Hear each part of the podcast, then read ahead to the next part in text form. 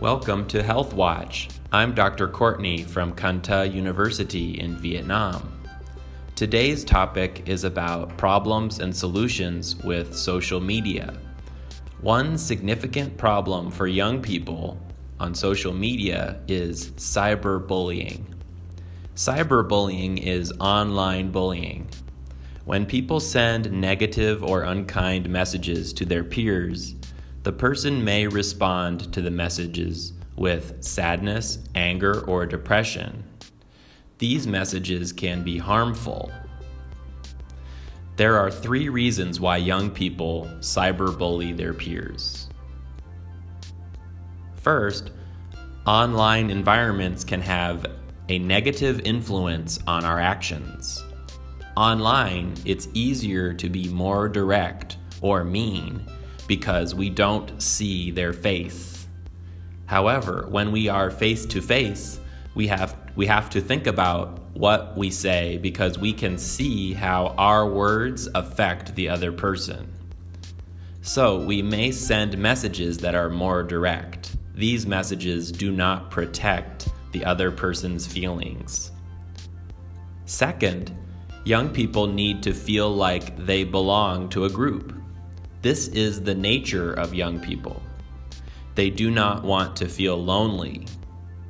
To reduce loneliness, they can type messages that support some friends and reject other friends. This is a strategy to make a close social group.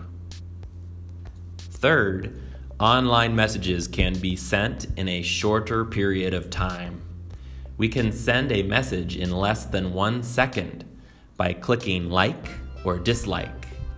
Responding too quickly is a problem because people do not give themselves enough time to think about the effects of their messages.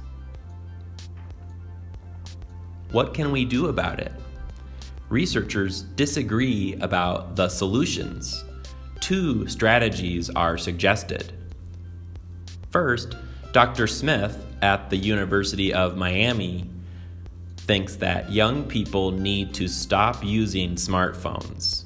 She recommends that they turn off their phones when they are feeling sad or tired. This could stop cyberbullying. However, some researchers are skeptical. They think that turning off cell phones is not enough. Dr. Suvanasanka in Thailand thinks that young people should take a class to learn how their messages affect other people. To reduce the amount of bullying, a new class was designed in a high school in the US.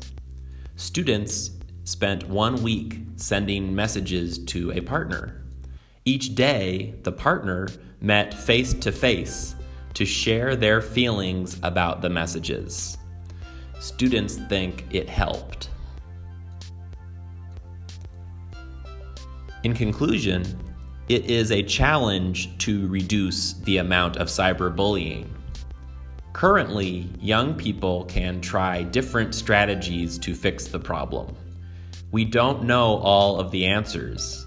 More solutions are needed. See you next time.